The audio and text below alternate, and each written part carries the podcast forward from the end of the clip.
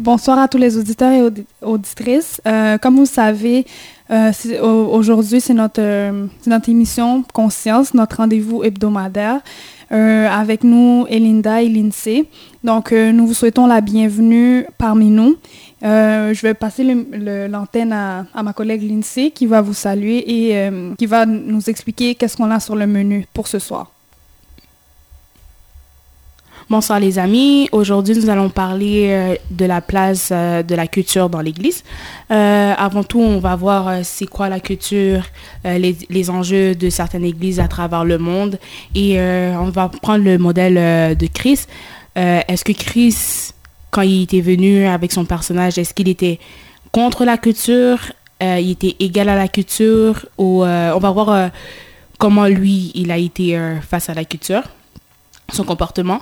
Donc, euh, on va parler de ça, moi et, euh, Linda, aujourd'hui.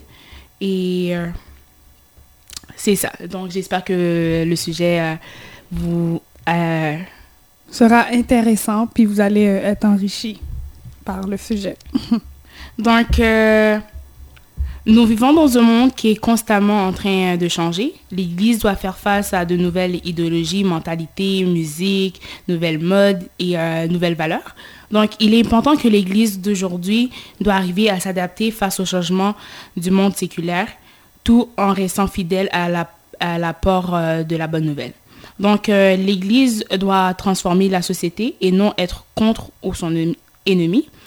Donc, euh, certains diront que l'Église doit être égale à la culture parce qu'ils veulent faire venir le ciel sur la terre, mais selon moi, ils mettent en danger, leur foi en faisant du sécrétisme. Donc, cette idée-là, j'ai expliqué un, peu plus tard. Donc, tout d'abord, qu'est-ce que la culture euh, La semaine dernière, euh, j'avais donné une définition par le sociologue Kloshkon. La culture est la manière de penser, de sentir et de réagir d'un groupe humain, surtout acquise et transmise par des symboles et qui représentent son identité spécifique. Elle inclut les objets concrets produits par le groupe. Le cœur de la culture est constitué d'idées traditionnelles et des valeurs qui lui sont attachées. Donc, euh, la, sphère euh, politique, économique, tout ce qui, est, qui constitue la société, on va rentrer euh, la culture là-dedans. Donc, avant tout, on va voir l'Église à travers le monde. Donc, chaque nation, chaque culture, ils ont leurs enjeux, ils ont leurs difficultés. Euh, par rapport au message de l'Évangile.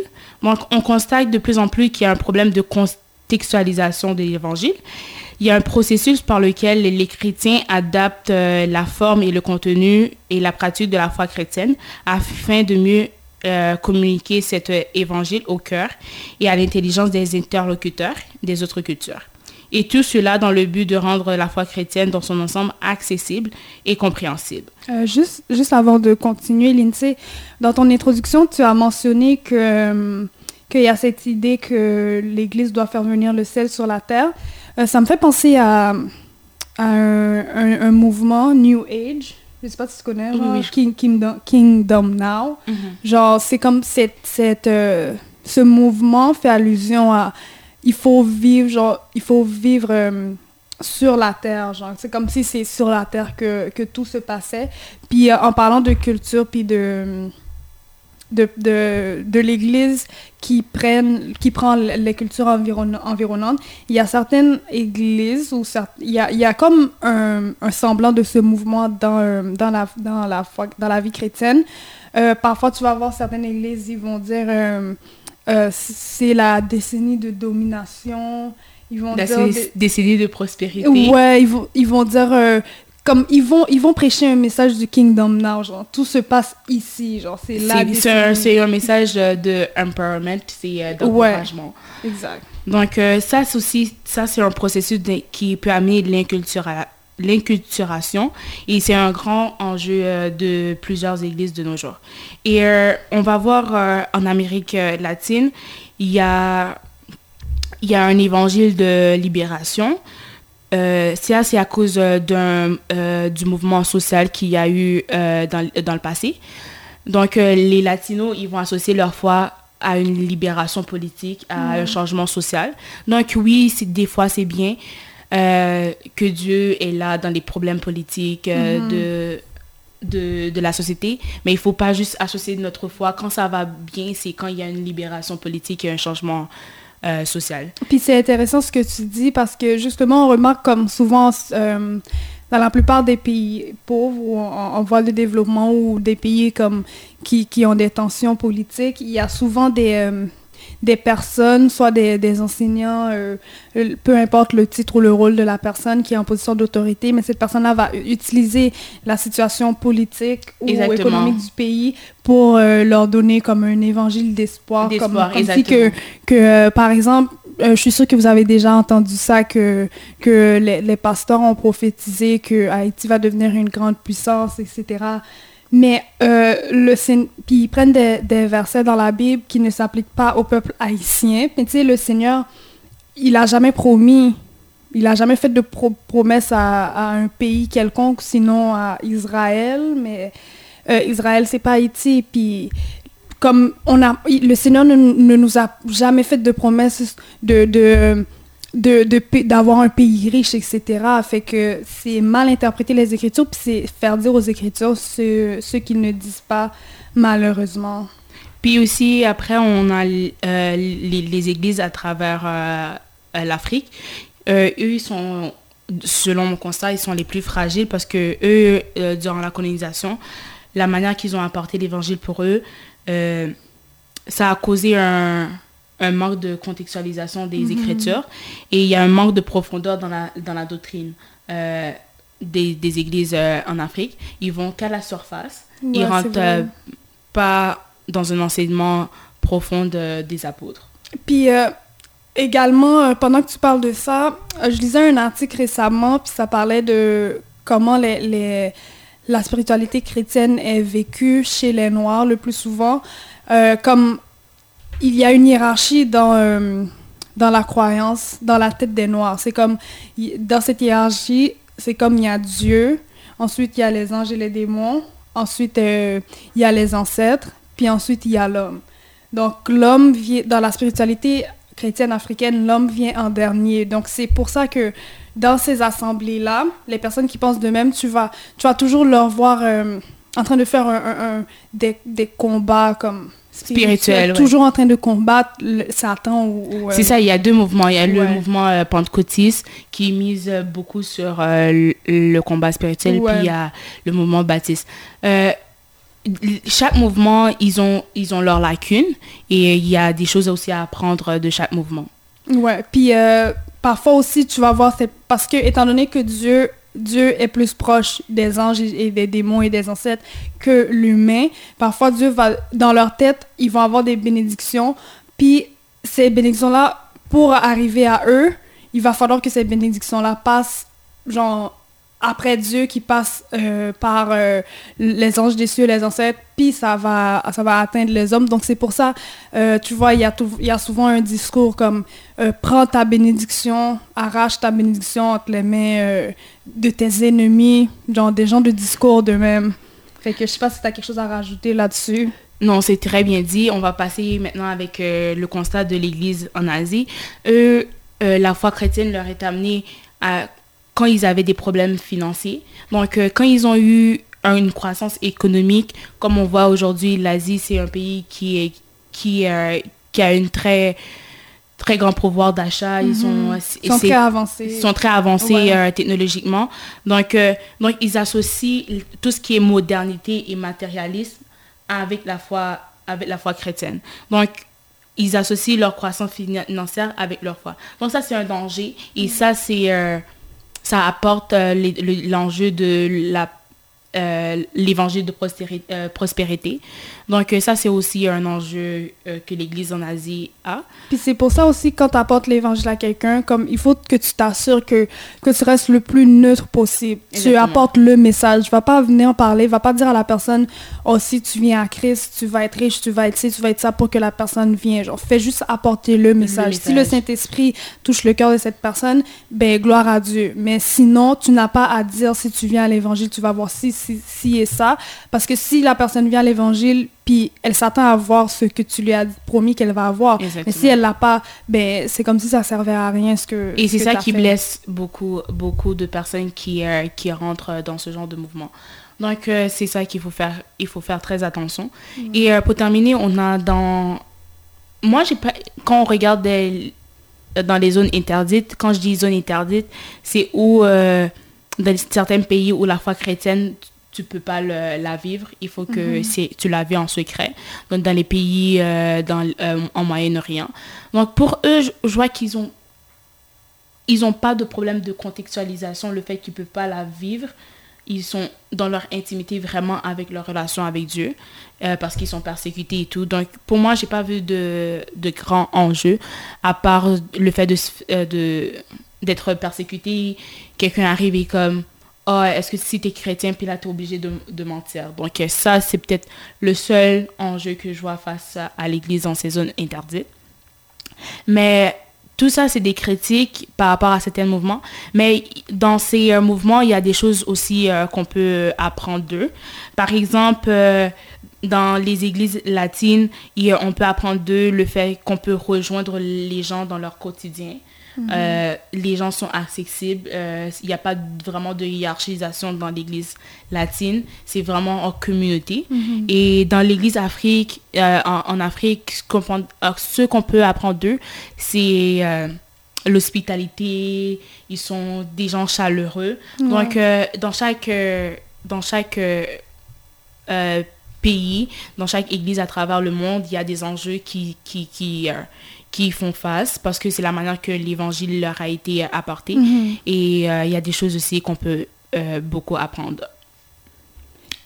Puis quand tu parles euh, des, des, chrétiens au, au Moyen-Orient qui vivent des, des, des, persécutions, puis on dirait que comme ils n'ont pas de problème de contextualisation, parce que moi, j'ai j'ai des frères au Maroc avec lesquels que je communie souvent. Puis au Maroc, euh, je pense que, que vous le savez tous, que les chrétiens sont persécutés, donc on ne peut pas euh, aller évangéliser dans la rue, etc. C'est que la foi, ça, va ça doit vraiment se vivre euh, dans l'intimité. Et ces personnes-là, comme je vois pas, comme dans mes interactions avec eux, je ne vois aucune trace de, comme des personnes qui interprètent mal les écritures ou qui ne contextualisent pas les écritures. Au contraire, c'est souvent des personnes qui qui cherchent les versets qui sont souvent pris hors contexte, puis eux, ils cherchent à découvrir genre le vrai contexte. Puis avec ces personnes-là, j'apprends euh, beaucoup de choses, surtout euh, sur les versets, euh, les versets, comment je pourrais dire ça, les versets clés que tout le monde connaît, puis que malheureusement tout le monde les prend hors contexte. Fait que c'est surtout intéressant d'entendre ces frères-là discuter de, de, ces choses. Donc, on va passer avec le modèle de Chris. Donc, comme qu'on va observer euh, euh, quand Christ est venu sur, Terre, euh, de ce que la Bible dit. Donc, on, les, récits, les, bibliques et les Écritures nous, nous ont raconté la vie de Christ. Donc, on va voir, est-ce que Christ était contre la culture? Est-ce que Christ était ennemi de la culture? Est-ce que Christ a embrassé la culture en tant qu'égal ou Christ était au-dessus de la culture. Donc, euh, il y a certains, certains mouvements dans les, euh, dans les églises qui, qui diront que Christ est contre la culture. Donc, leurs versets bibliques préférés seront Soyez saints comme il est saint, dans Lévitique 19, euh, verset 2. Puis leurs focus vont être, vont être séparation et préparation de l'Église pour ciel. Et leur motif, c'est la piété personnelle. Ils vont travailler dans une sphère euh, d'église. Euh, leur présence dans la culture, ces gens-là qui sont contre la culture, ils vont être mal à l'aise et tiraillés quand ils sont euh, avec des personnes qui ne partagent pas les mêmes valeurs ou la même foi que eux. Et ils vont avoir un, une approche fondamentaliste. Et ce qui comment je pourrais dire ça? Ce qui est qui est un danger avec ce genre de mentalité, c'est que on va, il valorise trop le monde à venir parce qu'il veut aller en haut. Mm-hmm. Et il prend pas le temps de, de, comment, de prendre de, De se réjouir, exactement. de se réjouir, c'est ça le mot que je cherchais, de se réjouir du monde qui est présent. Donc, euh, ces genres de personnes-là vont négliger euh, leur famille et, et trop dans le spiritualisme. Puis c'est souvent, euh, c'est souvent des personnes qui, euh, qui vont négliger même leur environnement social. Genre, Exactement. Mais tu vis là, tu, tu vis encore sur la terre, puis t'as encore, euh, tu dois aller à l'hôpital, tu, tu dois faire des trucs encore sur la terre, mais si tu négliges ton environnement social, mais tu vas en payer les conséquences aussi parce que t'es pas encore au ciel là, puis c'est ça. Donc, ça, c'est ça c'est les personnes, ça, c'est comme. comme c'est le, le, le niveau le plus élevé qui dit Dieu est vraiment, vraiment contre, contre, contre. Et puis après, on voit que il y en a qui dit que Christ était ennemi parce qu'il a anéanti la culture du monde. Donc, leur verset biblique, euh, ils vont trouver ça dans Acte 2, 20. Ils vont souvent dire euh, sauvez, sauvez, sauvez-vous de cette génération perverse. Désolé, sauvez-vous de cette génération perverse. Donc, ils vont être euh, focus sur eux-mêmes. Ils vont être isolés du monde. Ils vont contrôler et juger même les personnes qui côtoient parce qu'ils vont dire oh moi j'ai une meilleure relation avec Dieu et tout. c'est Donc vrai. ça c'est une apparence Puis Si, religieuse. si tu peux me permettre de dire quelque chose, euh, ces personnes-là aussi, le plus souvent, elles vont, euh, elles vont se sentir exclusives, genre. Comme c'est seulement elles qui Et- méritent l'amour de Dieu, puis c'est seulement elles euh, que Dieu connaît. accorder, Exactement. accorder. Dieu me révèle seulement à, moi. C'est Donc il y a, y, y cette partie-là. Donc leur motif c'est s'alien- s'aliéner avec des personnes exclusives, genre c'est un groupe refermé Ouais. afin d'être fort et C'est- victorieux. Puis parfois, euh, ça peut sembler sectaire, leur, leur façon d'être. Exactement, c'est ça que j'allais j'allais Ouais. dire. Ils ont une approche sectaire euh, avec l'évangile et la culture.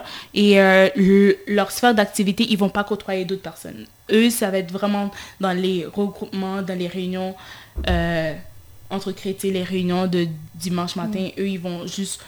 Leur cercle social, ils sont très fermés d'esprit. Ça va être seulement avec les gens, les gens qui partagent le- la même foi. Puis ces gens aussi, comme euh, tu vas voir, ce sont des personnes qui, qui ont peur d'être contredits. Exactement, ils ont peur d'être Tu contredits. peux pas les contredire. Tu peux pas Ouais. avoir une, une discussion euh, rationnelle, ouverte, logique à, avec, ce genre de personnes. Ils sont isolés, ils sont toujours en jugement contre quelque chose. Ouais, ouais. Toute autre chose, ils vont...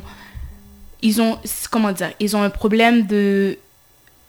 Moi, je pourrais dire, comme dans le, le langage chrétien, il dit un bébé spirituel. Mhm. Donc, tout ce qu'il leur a dit, qui leur, leur été dit, ils vont leur... Ils, vont jamais sonder. sonder vraiment les écritures. Ouais. Donc, ils vont le répéter comme ça, genre, ils seront, ils seront toujours en jugement contre une nouvelle idéologie. Mhm. Donc, ils ne valorisent ni le monde à venir, ni le monde présent. Donc, ça, c'est le, le pire, la- je pourrais dire la pire manière de penser. Mhm. Et on peut voir euh, dans, dans les Écritures, dans Acte 15, donc il y avait un moment historique et décisif euh, dans, qui s'est passé. Donc, on, on, on voit qu'on ne peut pas imposer euh, le strict minimum à, à quelqu'un qui est non-juif. Donc, quand on vit dans une, dans une autre culture, euh, avec d'autres personnes en société, tu peux pas imposer tes valeurs à quelqu'un qui ne partage pas euh, Tes valeurs. l- tes valeurs. Ou aussi le fait que la personne peut, peut, peut croire en Dieu, mais tu peux pas lui imposer de vivre ta vie chrétienne euh, comme, Comme comme, toi, toi, tu la la vis. vis, ouais. Par exemple, oh, je, je- il faut pas que tu portes des tresses, il faut pas que tu portes des pantalons. Donc ça, c'est quelque chose qui... qui parce que genre chaque culture, chaque société, ils ont, ils, ils ont leur vécu, ils ont leur historique. Donc toi, quand la manière que tu as reçu la, la parole est dans ta culture, tu peux pas venir imposer cette même idéologie-là, cette même mentalité à quelqu'un là. Donc tu peux pas imposer ça. Mais c'est triste parce que ces personnes-là, euh, ils ne jouissent comme ils sont pas ils sont pas tout à fait épanouis en Christ. Genre ils ne jouissent pas malheureusement de la liberté que nous avons en Christ parce que en Christ, il n'y a plus de barrière sociale. Genre en Christ, tu n'es pas euh, tu n'es pas limité par par une barrière par une construction sociale. Genre si euh, si par exemple toi tu, tu mets pas de je sais pas tu mets pas de, de, de faux cheveux ou tu mets pas de Des bijoux. des bijoux, mais tu peux pas imposer cette barrière à d'autres personnes parce que. Christ nous a affranchis de. de Exactement, c'est ça le, par- le, le passage euh, de Acte 4, euh, Ouais. 15 dit. On, on voit que il y a une libération de la foi chrétienne des entraves culturelles et religieuses juives. Mm. Donc, les juifs, ils s'appropriaient tellement Christ, ils s'appropriaient tellement euh, Dieu. Donc, c'était leur Dieu, ça pouvait, ça pouvait pas être le Dieu de, de mm-hmm. des, païens. Des, païens. Donc, c'est pour ça qu'il euh, il imposait aux, Grecs la circoncision, Exactement. tous les autres trucs. Puis dans Romains 14, Paul nous dit... Euh, Paul nous amène à réfléchir sur certaines restrictions, restrictions qui ne sont pas des choses qui sont éternelles, qu'on n'a pas besoin pour la vie chrétienne, en fait. Est-ce que tu as un exemple d'une de, ces restrictions? Mais ça, comme, comme, comme, euh, comme euh, j'ai dit tantôt, avec la euh, mhm. circoncision, les Juifs imposaient cela au grec, ce genre de ne pas manger le porc et tout. Donc, ça, c'est quelque chose qui était à de pas ça sort avec les non-juifs. Exactement. Donc, donc... Puis c'est ça, que, ça que Pierre, à un moment donné, avait fait. Mais euh, Paul l'a sévèrement repris devant, euh, devant tout le monde parce qu'à un moment donné, il y avait encore cette, cette mentalité, parce qu'il est juif, puis il y avait encore cette mentalité, fait qu'il ne voulait pas s'associer euh, aux, païens. Puis Paul l'a sévèrement réprimandé parce que, comme en Christ, il n'y a pas juif, il n'y a pas de grec, il n'y a pas euh, de, de femmes, d'hommes. Euh, en termes du salut, nous sommes tous égaux, puis Christ est venu, euh, est venu apporter le salut à, à, au rouge, au noir, au grec, au, au vert, à l'esclave, à, à, l'affranchi, etc. Donc c'est ça, il y a certaines personnes qui vont dire que qui vont ici ça ils vont souvent juger l'autre culture de la de la manière que eux ils vivent leur euh, leur foi chrétienne. Ils sont très critiques euh, mm. ils sont comme oh non ils auraient pas dû faire ça. Moi je crois pas qu'ils ont vraiment Christ parce qu'ils ont certaines euh, associations par rapport à la culture. Puis il y a quelque chose qu'on appelle j'ai appris ça en anthropologie quand j'étais au cégep. Il y a un concept qu'on appelle le le cultural ethnocentrism genre le et, et, et, euh, ethnocentrisme culturel. Comme, c'est comme, euh, euh, tu vas visiter une autre culture, puis tu regardes cette autre culture par rapport à, à, ta propre culture. Genre, tu juges, tu examines cette culture par rapport à, à, à, La mienne à ta propre culture. Genre, t'es comme, oh, eux, ils font ça dans leur culture, moi, on fait pas ça dans ma culture, alors c'est pas bon. Fait que c'est ça le, le problème. ces personnes-là, ils ont ils, ils, voyagent ils voyagent pas ils voyagent pas. c'est pas des personnes c'est des personnes qui sont limitées malheureusement. C'est pas des personnes que qui vont pouvoir aller évangéliser euh, en, en, Suisse ou euh, tu sais je me rappelle plus le pays où Turquie, c'est là que Écosse, c'est ça, c'est ça. Ce sont ce sont pas des personnes qui pourront aller évangéliser en Écosse parce qu'en Écosse là-bas les hommes portent des jupes. Fait que si déjà tu as une barrière culturelle qui te dit que comme euh, le pantalon est un vêtement d'homme, puis la jupe, les robes, c'est un vêtement de femme, mais comment est-ce que tu vas faire pour apporter la bonne nouvelle à un homme qui porte une jupe? Mais c'est ça, genre chaque culture a, a, a leur caractéristique. Ouais. Donc euh, tu peux pas tu peux pas dire euh, ma manière c'est bon. C'est pour ça que des fois, il y a des propos, quand si tu voyages, il faut que tu fasses une, une éducation. Si je vais je vais dans un pays, comment dire, euh, en Asie, je sais, il y a une manière de me comporter pour pas offusquer la personne. Donc, il y a tout ça. Donc, euh, c'est un peu fermé d'esprit euh, de juger l'autre culture, de dire que la mienne est, est, la meilleure. Ensuite, on a, on a ceux qui vont dire que Christ embrasse la culture en tant qu'égal. Donc, euh, leurs versets bibliques vont être Vous êtes le sel de la terre, dans Matthieu 5, verset 13. Donc, eux, leur focus vont être de s'accommoder et pour être présents dans la culture. Ils vont faire, pour leur motif, c'est faire venir le ciel sur la terre. Mm-hmm. Et euh, ils vont être vraiment dans le monde, euh, travailler dans le monde, dans la sphère d'activité. Et leur présence dans la culture, c'est qu'ils vont être actifs et à l'œuvre. comment dire? Ils vont ils vont faire euh, des, des trucs communautaires des, des, pour aller dans la société, être au contact des gens. Mhm. Ça, c'est pas mauvais, mais... Genre, c'est genre de pensée que... La dernière fois, j'écoutais un, un, prophète, en tout cas. Puis il disait... Euh, il, il, disait que comme... qu'il fallait que les chrétiens, genre, rentrent dans... dans dans, comment je pourrais dire, dans, dans la politique, il fallait que les chrétiens rentrent. Mais comme la façon qu'il parlait, c'était comme ça peut être dangereux de, trop vouloir rentrer parce que quand tu rentres trop, parfois tu peux arriver à te compromettre. Puis, genre, les Écritures disent les, les mauvaises compagnies corrompent les, bonnes mœurs. Les Écritures ne disent pas que les, bonnes compagnies vont changer les mauvaises mœurs. C'est toujours le contraire. Fait à trop vouloir rentrer, trop vouloir. Euh, puis, le titre de son message, c'était euh, Infiltrer le monde. Je suis comme OK, faut pas abuser non plus. Tu sais, je veux pas aller dans, des trucs. Euh, dans des trucs. Euh, comment je pourrais dire ça Dans des trucs. Euh, comment. Immoral.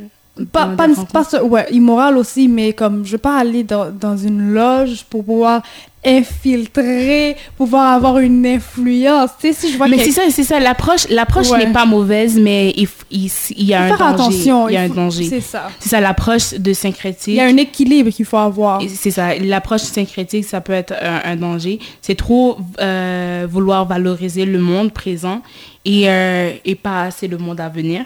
Donc, c'est rapproché de la religiosité populaire, en fait, Mhm. où la magie et les superstitions survivent en sourdine. Puis aussi, ça, ça me fait penser à l'œcuménisme. Je sais pas si tu connais. Oui, oui, genre, oui. c'est comme tu rentres dans tout, tu, tu, euh, tu, tu, tu adoptes comme le, le, le bouddhisme vient, puis t'adoptes qu'est- qu'est-ce qu'il t'apporte, l'autre vient, t'adopte qu'est-ce qu'il t'apporte. C'est comme un, un mélange, puis comme, oh, c'est pas grave parce que on, on fait la même chose, on, on, on sert le même Dieu, etc., sans pour autant euh, préciser qu'il y a des particularités. Genre, il y a, il y a des spécificités à, à chacun de ces, de De ces cette je pourrais dire, religion. religions-là. Fait qu'on peut pas juste dire, ah, c'est pas grave, on sert le même Dieu, puis on s'appelle tous frères et sœurs, genre, mais ça peut être dangereux aussi, parce qu'on peut se compromettre en, en, agissant ici. Donc, par rapport à ce que je disais sur la religiosi- religiosité euh, populaire, Mhm. c'est que on, dans, dans les cultures africaines, on va vendre des objets ma- magiques, genre euh, pour, pour dire que tu vas avoir un pouvoir. Ils vendent des trucs pour dire que tu vas avoir un pouvoir spirituel, en fait, dans le monde surnaturel, comme il dit. Donc, Ouais. donc ça, il y a une résignation et euh, une âme simple. Donc, on, f- on, on va offrir des techniques qui libèrent le tension du corps et l'esprit. Donc, ça, ça des fois, il n'y a pas de mal. Genre, moi, oui, j'ai des amis de d'autres cultures qui, n'ont pas la foi chrétienne, mais il y a un danger de trop vouloir s'associer aussi euh, pour pas se corrompre, comme tu as dit tantôt. Puis c'est drôle parce que les gens, euh, les gens qui- comme ça, là, comme tu as parlé de- d'objets magiques, mais ils ont, c'est drôle parce que ces personnes-là ont toujours un, un verset biblique pour, euh, des pour confirmer qu'est-ce qu'ils disent. Puis le verset favori de ces personnes, tu sais, parfois, quand tu vois à la télé, genre la personne, comme, faut juste toucher l'autre personne, puis elle tombe, ou bien elle touche avec un, un mouchoir, un truc, puis la personne tombe. que- Puis là, ils vont te dire, oh, quand Paul marchait, les gens qui touchaient euh, la, la robe de Paul étaient guéris. Mais est-ce que t'es Paul? c'est que- les gens sont pas vraiment affran- affranchis Exactement. affranchis de, de- de ces trucs populaires. C'est comme ma, grand, ma grand-mère, euh, ma grand-mère, euh, quand, mais quand, quand, quand mon grand-père est mort, Mhm. qu'est-ce qu'elle faisait? Elle, dormait tout en rouge. Elle est comme pour, Ah, c'est tellement pour de la qu'il vienne- pour superstition. qu'il vienne pas me visiter.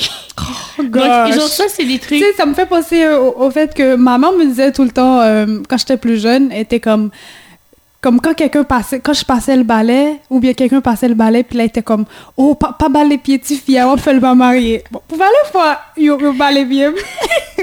oh mon dieu. Et maintenant, t'es fiancée. mais Genre, bon. elle, a, elle a donné la nouvelle, bravo. Bon, euh, et après, pour la le dernier point qui, qui, qui irait, c'est que Christ est au-dessus de la culture afin de pouvoir la transformer. Donc ça, ça serait euh, euh, l'option qui est la plus idéale, le plus idéal, parce que ça vient euh, valoriser le, euh, le monde présent et le monde à venir. Donc il y a un équilibre. Donc le verset que ce genre de mouvements vont associer, être associé, ça va être avec le verset Matthieu 6, verset 10, qui vont toujours dire que la volonté de Dieu soit faite sur la terre comme au ciel. Donc, ils vont toujours dire que c'est la volonté de Dieu avant tout, avant la mienne. Donc, leur focus, c'est faire venir le royaume de Dieu. Et leur motif, c'est que le règne de Dieu vienne pour transformer euh, les cœurs des gens. Et euh, la, la, sphère d'activité, c'est pas eux qui décident où aller, où aller évangéliser. évangéliser. Et euh, ils attendent que Dieu leur dise où aller travailler. Mhm. Donc, c'est comme ça qu'eux, ils fonctionnent. Et eux, leur principale motivation, c'est là pour la transformation. Mais ils vont pas imposer des gens d'être transformés comme eux, mais c'est dans leur manière de vivre, dans leur mhm. manière de vivre leur foi chrétienne, ils, et c'est comme ça qu'eux, ils voient qu'ils peuvent transformer. Comme ils vont avoir euh, une influence naturelle. Naturelle, exactement. Organique, quelque chose d'organique. Ouais, exactement. Donc, leur approche, c'est qu'ils vont dire qu'ils incarnent Christ, ils ont la vie de Christ en eux. Mhm. Donc, sur leur manière, sur leur approche euh, avec la culture euh, du monde, comme on dit. Donc, eux, ils vont, ils vont être plus prophétiques dans leur manière de, de vivre la, la, voie, la la vie chrétienne et ils vont la vivre aussi avec euh, discernement. Donc, toutes les approches qu'ils vont faire par rapport à la culture du monde pour pouvoir la transformer, ils vont, ils vont être très minutieux et mhm. faire attention.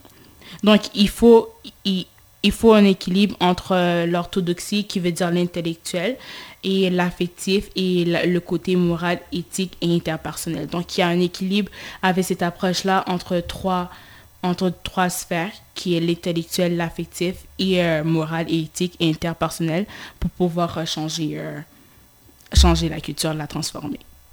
Donc, euh, on va aller faire une petite pause. On vous laisse avec la musique Un cœur d'adorateur par Gwen Dresser.